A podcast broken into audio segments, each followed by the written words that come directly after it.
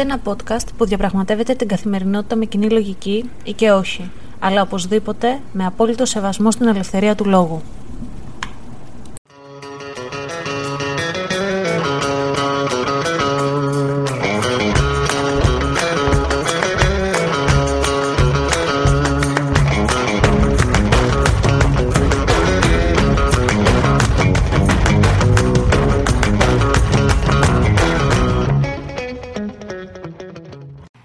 Καλησπέρα σας ή καλημέρα σας ή καλό σας βράδυ γιατί δεν ξέρω τι ώρα ακούτε αυτό το podcast. Είμαι η Αναστασία και καλώς ήρθατε σε ένα ακόμα επεισόδιο. Σας ευχαριστώ για αρχή πάρα πολύ για τα σχόλιά σας που πήρα και το προηγούμενο επεισόδιο, το πόσο τοξικός υπήρξες σήμερα.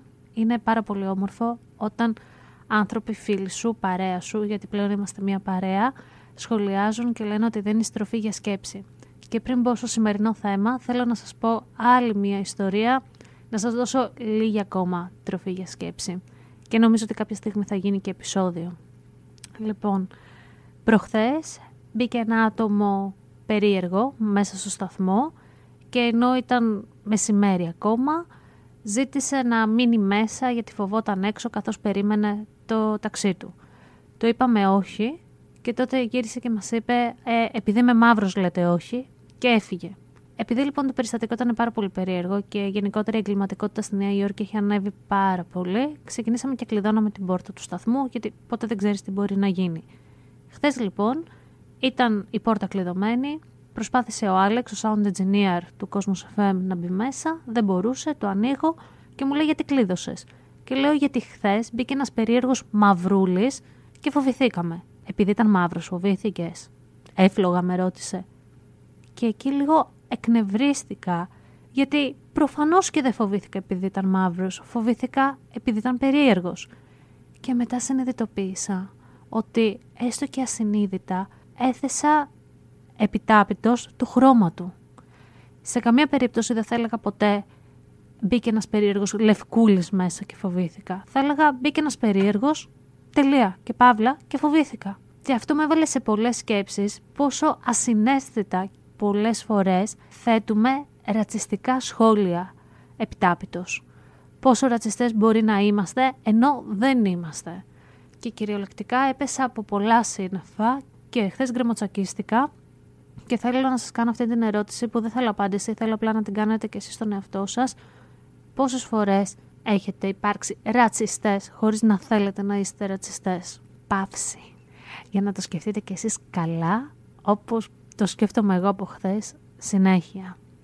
Λοιπόν, και στο θέμα του σημερινού μας επεισοδίου, όπως είπα και στο προηγούμενο επεισόδιο, ήθελα να μιλήσουμε για θεωρίες συνωμοσίας. Και σήμερα ήρθε η ώρα που θα μιλήσουμε για θεωρίες συνωμοσίας. Όλοι κάποια στιγμή στη ζωή μας έχουμε την να πιστέψουμε σε κάποια θεωρία. Και τώρα θα ακολουθήσει story time δικό μου.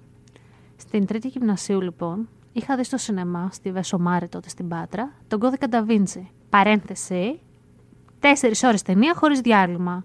Σηκώθηκα στη μέση της ταινίας για να πάω τουαλέτα και έχασα και σημαντικό κομμάτι της ταινίας.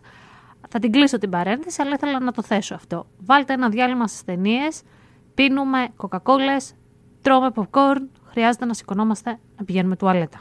Τώρα κλείνει για τα καλά η παρένθεση. Λοιπόν, στο θέμα μας. Ξεκίνησα από εκείνη την ταινία και μετά ξεκίνησα να διαβάζω Dan Brown. Μου άρεσε πάρα πολύ όλος ο κόσμος που έφτιαχνε. Μου άρεσαν πάρα πολύ όλα αυτά τα μυστήρια σχετικά με τα σύμβολα και τις έννοιες που είναι κρυμμένες πίσω από αυτές.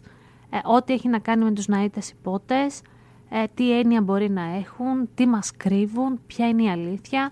Θυμάμαι ότι τότε το 2005-2006 ευδοκιμούσαν πάρα πολύ και τα φόρουμ όπου έμπαινες, διάβαζες τις απόψεις άλλων έλεγες και τη δική σου, φτιάχνατε πολλές θεωρίες, πιστεύατε.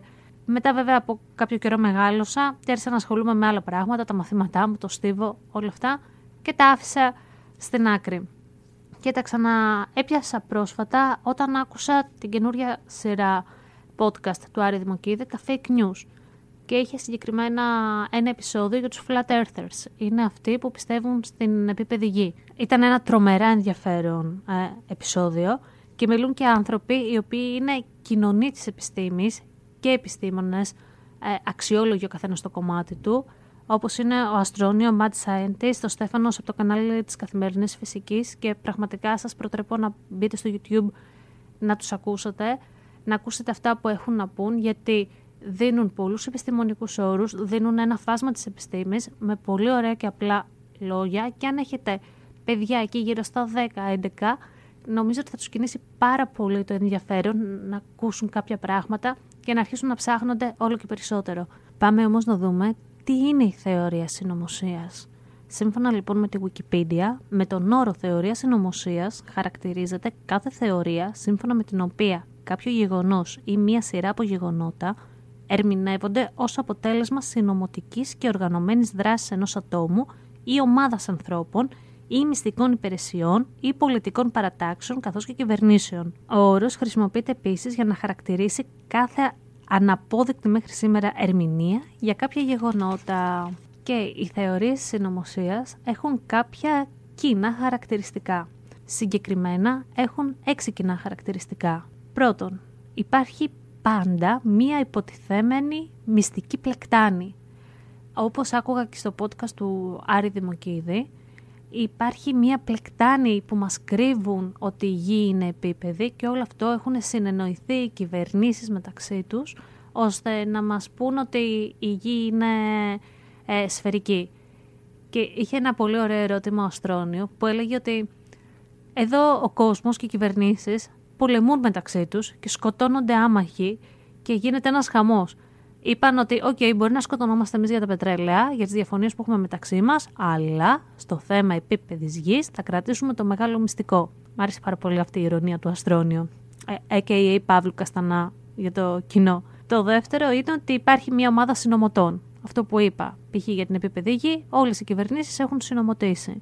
Το τρίτο χαρακτηριστικό είναι τα στοιχεία που φαίνεται να υποστηρίζουν τη θεωρία συνωμοσίας. Στους Flat Earthers λέγανε ότι το νερό δεν δείχνει καμπυλότητα. Φυσική Δευτέρας Γυμνασίου, πηγαίνετε να την ψάξετε, το νερό έχει καμπυλότητα λόγω της επιφανειακής τάσης. Το τέταρτο δηλώνουν ψευδός ότι τίποτε δεν συμβαίνει κατά τύχη και ότι δεν υπάρχουν συμπτώσεις. Τίποτε δεν είναι αυτό που φαίνεται και τα πάντα συνδέονται. Το πέμπτο χαρακτηριστικό χωρίζουν τον κόσμο σε καλούς και κακούς. Αυτό το είδαμε πάρα πολύ και με τα εμβόλια και τους αντιεμβολιαστές και τους εμβολιασμένους που οι μεν χαρακτήριζαν κακούς τους δε. Και οι δύο πλευρές είχαν τραβήξει στα άκρα εκεί και δεν θέλουν να πάρω καμία θέση. Και το έκτο, καθιστούν από διοπομπαίους τράγους ανθρώπους και ομάδες. Ε, νομίζω ότι ο πιο σύνηθες από διοπομπαίους τράγους σε όλες τις θεωρίες νομοσίας είναι ο Bill Gates. Κρύβεται πίσω από τα πάντα. Α, και η οικογένεια Rockefeller. Και αυτή κρύβεται πίσω από τα πάντα. Γιατί όμως οι θεωρίες συνωμοσίας ανθούν τόσο πολύ και τόσο εύκολα; Γενικότερα θα ήθελα να κρατήσετε στο νου σας ότι ο άνθρωπος είναι ένα πλάσμα που θέλει να ελέγχει το περιβάλλον του, θέλει να ελέγχει τα πάντα. Συχνά λοιπόν αυτές οι θεωρίες συνωμοσίας εμφανίζονται ως λογική εξήγηση δυσεξήγητων γεγονότων ή καταστάσεων και δημιουργούν μια ψευδή αίσθηση ελέγχου των πραγμάτων. Σε περίοδους μεγάλης αβεβαιότητας και σε περίοδους μεγάλης κρίσης έρχονται αυτές τις θεωρίες ώστε να εξηγήσουν κάποια πράγματα που ο νους δεν μπορεί να τα καταλάβει. Όπως για παράδειγμα στο θέμα του κορονοϊού. Δεν μπορούσαν να καταλάβουν πώς έγινε μία πανδημία. Ε, στη γενιά μας ήταν η πρώτη φορά που αντιμετωπίστηκε μία πανδημία. Η τελευταία ήταν το 1920 όπου οι περισσότεροι από εμάς δεν ζούσαν και όσοι ζούσαν τότε δεν μπορούν να έχουν μνήμες. Επίσης, συχνά οι θεωρίες της συνωμοσίας ξεκινούν από μια υπόνοια και θέτουν ερωτήματα, όπως για παράδειγμα ποιος υποφελείται από το γεγονός ή την κατάσταση και με τον τρόπο αυτό εντοπίζουν τους συνωμότες.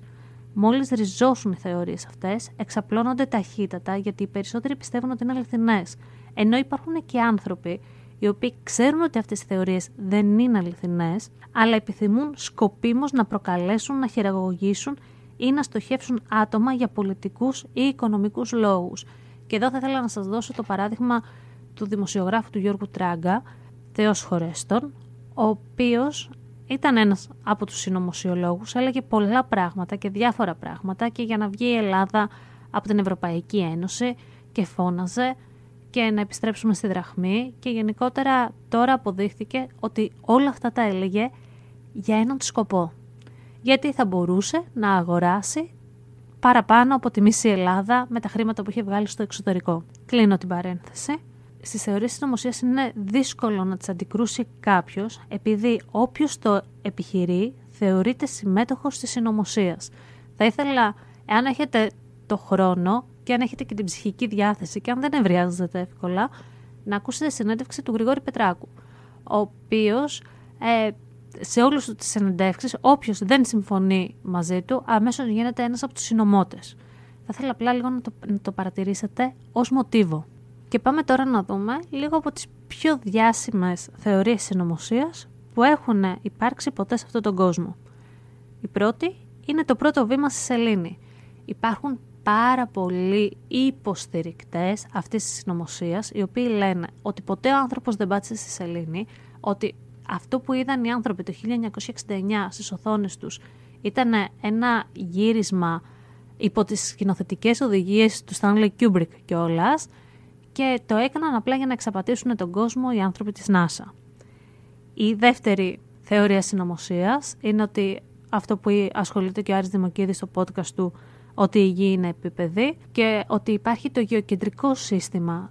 Δηλαδή είναι η γη και γύρω γύρω της κινούνται ο ήλιος και οι πλανήτες. Δεν είναι ο ήλιος το γεωκεντρικό σύστημα και γύρω γύρω κινούνται οι πλανήτες. Και κάπου εδώ ο Γαλιλαίος, ο οποίος πέρασε και από ιερά εξέταση, φωνάζει και σχίζει τα ημάτια του. Η τρίτη θεωρία συνωμοσίας, η οποία είναι και, και πιο πρόσφατη, είναι η προσεδάφιση στον Άρη. Οι υποστηρικτές της πιστεύουν ότι ο πλανήτης Άρης είναι ένας ρευστός πλανήτης, όπου δεν θα μπορούσε επουδενή ποτέ να προσγειωθεί κάποιο ανθρώπινο κατασκεύασμα. Τώρα σας πάω λίγο σε πιο γνώριμε καταστάσεις. Η περιοχή 51. Η διάσημη περιοχή η οποία βρίσκεται εδώ στις Ηνωμένες Πολιτείες και φιλοξενεί εξωγήινη ζωή. Είναι ένας τόπος ο οποίος επικοινωνούν οι εξωγήινοι με τους γήινους και επίσης εκεί κρύβονται και τα συντρίμια του εξωγήινου μάλλον υπτάμενου δίσκου που έπεσε στο Roswell του Νιου Μέξικο και το περιμάζεψε η Αμερικάνικη πολεμική αεροπορία και όλα είναι στην περιοχή 51, εκεί κρύβεται το μεγάλο μυστικό της εξωγήινης ζωής. Αυτό υποστηρίζουν αυτοί που πιστεύουν σε αυτή τη θεωρία συνωμοσίας για την περιοχή 51. Η πέμπτη είναι η εξαφάνιση του αεροσκάφους των Μαλαισιανών αερογραμμών. Εντάξει, προφανώς επηρεασμένη από το Lost. Δεν έχω να πω κάτι άλλο. Όσοι δεν έχετε δει το Lost, 11 σεζόν, δεν μου άρεσε. Η έκτη πιο διάσημη θεωρία συνωμοσίας είναι η 11η Σεπτεμβρίου, που υποστηρίζουν ότι όλα έγιναν από το εβραϊκό λόμπι. Οι Εβραίοι κρύβονται πολύ πίσω από πολλές θεωρίες συνωμοσίας και πολλοί υποστηρίζουν ότι γι' αυτό το λόγο οι Εβραίοι δεν ήταν στα γραφεία τους εκείνη την ημέρα. Που είναι ένα μεγάλο ψέμα γιατί εάν τύχει και πάτε ποτέ στο σημείο 0, εκεί που βρίσκονταν οι δίδυμοι πύργοι και διαβάσετε τα ονόματα αυτών που έχασαν τη ζωή τους τότε, υπάρχουν πολλά εβραϊκά ονόματα. Επίσης, πολλοί υποστηρίζουν ότι το χτύπημα έγινε από την ίδια την Αμερική, ώστε να πάρουν πιο εύκολα την αφορμή και να ξεκινήσουν πόλεμο για τα πετρέλαια. Ότι δηλαδή 3.000 άτομα σκοτώθηκαν για να ξεκινήσει ένας πόλεμος για πετρέλαιο που θα ξεκινούσε ούτως ή άλλως. Τα συμπεράσματα δικά σας. Και έβδομη και τελευταία διάσημη θεωρία συνωμοσίας είναι ο θάνατος του Κέννεντι. Πολλοί υποστηρίζουν ότι τον έφεγε η CIA και το FBI, γιατί όπως η CIA και το FBI πάει κοντά. Άλλοι υποστηρίζουν ότι ο Κέννεντι ξέρει πάρα πολλά πράγματα, γι' αυτό το λόγο τον έφαγαν η CIA και το FBI. Πολλοί υποστηρίζουν ότι η Ρώσικη KGB πλήρωσε το δολοφόνο του και τον σκότωσε και ακόμα περισσότεροι περιμένουν πότε θα συμπληρωθούν 50 χρόνια από το θάνατό του ώστε η CIA να βγάλει τα κρυφά χαρτιά της δολοφονίας του Κέννεντι. Δεν θέλω να αναφερθώ σε άλλες θεωρίες συνωμοσίας που λένε ότι ο Elvis ε, Presley ζει ή ο Michael Jackson ζει ή ο Tupac ζει και ότι απλά σκηνοθέτησαν το θάνατό τους γιατί πάμε σε πολύ τραγικά πράγματα. Και τώρα φτάνουμε στο σημείο να δούμε πώς μπορούμε να αντιμετωπίσουμε τις θεωρίες συνωμοσίας, πώς μπορούμε να αναπτύξουμε αυτή την κριτική σκέψη και ποια σημεία να προσέξουμε όταν διαβάζουμε ένα άρθρο, για παράδειγμα. Λοιπόν, αν ο συντάκτης είναι αυτοχρησμένος ειδικός και δεν συνδέεται με κάποιον έγκριτο οργανισμό ή ίδρυμα, δεν πρέπει να δίνουμε μεγάλη πίστη στο άρθρο που διαβάζουμε. Εάν ισχυρίζεται ότι έχει διαπιστευτήρια, κάτι που καταρρύπτεται μετά από προσεκτικότερη εξέταση, ή πρόκειται για διαπιστευτήρια που έχουν αφαιρεθεί, τι κάνει νιαουνιά στα κεραμίδια.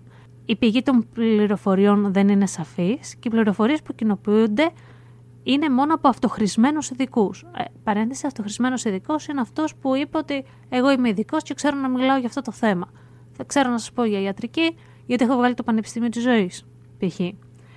Επίσης, ανεξάρτητοι ιστότοποι εξακρίβωσης των γεγονότων δεν υποστηρίζουν την πηγή και έχουν καταρρύψει τους σχετικούς ισχυρισμούς του συντάκτη. Ο συντάκτης παρουσιάζει τις πληροφορίες σαν την μόνη έγκυρη αλήθεια και επίσης θέτει ερωτήματα αντί να δίνει απαντήσεις. Εάν ο συντάκτης δαιμονοποιεί όποιον υποθέτει πως βρίσκεται πίσω από την εικαζόμενη μυστική πλεκτάνη, τότε έχουμε να κάνουμε καθαρά για ένα συνωμοσιολογικό άρθρο.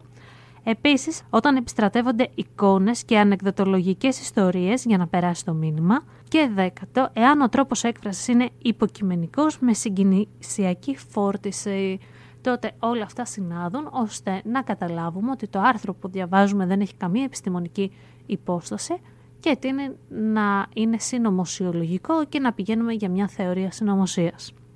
Και κάπου εδώ φτάνουμε στο τέλος του συγκεκριμένου επεισοδίου. Ελπίζω να σας άρεσε. Εμένα μου κίνησε πάρα πολύ το ενδιαφέρον. Κακά τα ψέματα είναι λίγο στη φύση του ανθρώπου, όπως προείπα, που θέλουμε να έχουμε έλεγχο για τα πάντα, να ψάχνει θεωρίες συνωμοσίας. Εμένα είναι κάτι που με ιντριγκάρει πάρα πολύ. Αν σας εντριγκάρει και εσάς, καλό είναι να ψάχνετε, αλλά να ψάχνετε και τις σωστές πηγές, ώστε να ξέρετε τι είναι συνωμοσία και τι δεν είναι. Και πραγματικά θα ήθελα να μου στείλετε τα μηνύματά σας και να μου πείτε εσείς σε ποιες θεωρίες συνωμοσίας έχετε πιστέψει. Ελπίζω να τα πούμε την άλλη Παρασκευή. Σας ευχαριστώ πολύ που μείνατε κοντά μου. Γεια σας! Αυτό το podcast βγαίνει κάθε Παρασκευή στις 7 η ώρα το απόγευμα, ώρα Αμερικής και μπορείτε να το βρείτε στο Spotify, Apple Podcasts ή Google Podcasts. Μπορείτε να μας ακολουθήσετε και στο λογαριασμό μας στο Instagram common κάτω παύλα sense κάτω παύλα diary όπου περιμένουμε τις απόψεις σας αρκεί να γίνονται με σεβασμό και να έχουν επιχειρήματα.